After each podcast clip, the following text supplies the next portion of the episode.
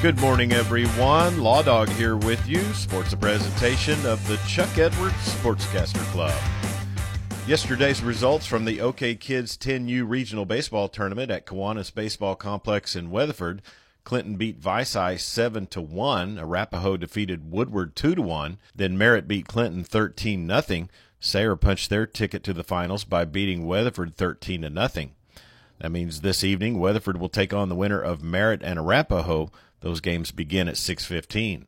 Weatherford Middle School baseball coach Cody Cantrell talked about the benefit of Weatherford hosting the tournaments. It's something that we've come to do every year seems like Weatherford's always getting to host a regional. And with what we have here in Weatherford with our facilities for Little League Baseball, it seems to be a place that a lot of people want to come and play. And I mean, that's, that's good for the town. Next week, the site will host the 12U state tournament.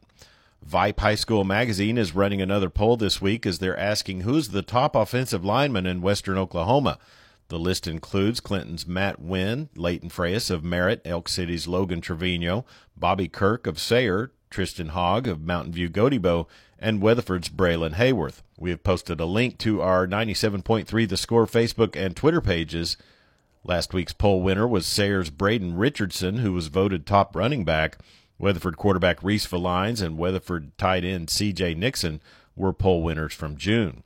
SWOSU golf coach Brad Fleetwood is holding a youth golf camp at Prairie West Golf Course in Weatherford next Monday through Wednesday.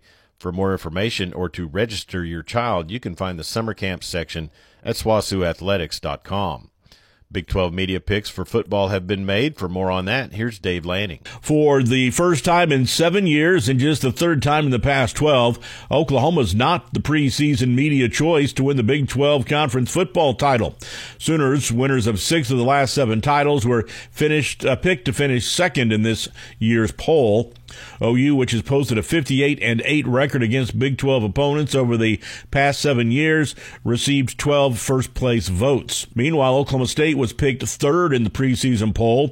OSU received nine first place votes, 342 total points, with a total of just 23 points separating the Cowboys from top pick Baylor. The trio of Baylor, Oklahoma, and Oklahoma State in the top three were picked with a decided edge over the rest of the field. Texas and Kansas State completed the top five. Iowa State, TCU, West Virginia, Texas Tech, and Kansas rounded out the poll. Dave Lanning on the Radio Oklahoma Ag Network. Thanks, Dave. Big 12 football media days are scheduled for July 14th at AT&T Stadium in Arlington.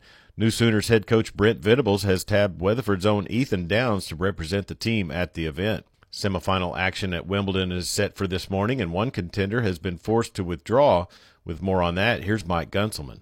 Rafael Nadal has withdrawn from his upcoming Wimbledon semifinal match against Nick Kyrgios due to a reported abdominal tear. Nadal had practice on Thursday for about 45 minutes before coming to the decision. The injury occurred during Nadal's five-set win over Taylor Fritz in Wednesday's quarterfinals match. Nadal was hoping to win his third Wimbledon title, his first since 2010, as the Spaniard now loses his chance to accomplish a rare calendar slam, having already won the Australian and French Opens this year. Nick Kyrgios will now advance to Sunday's men's final.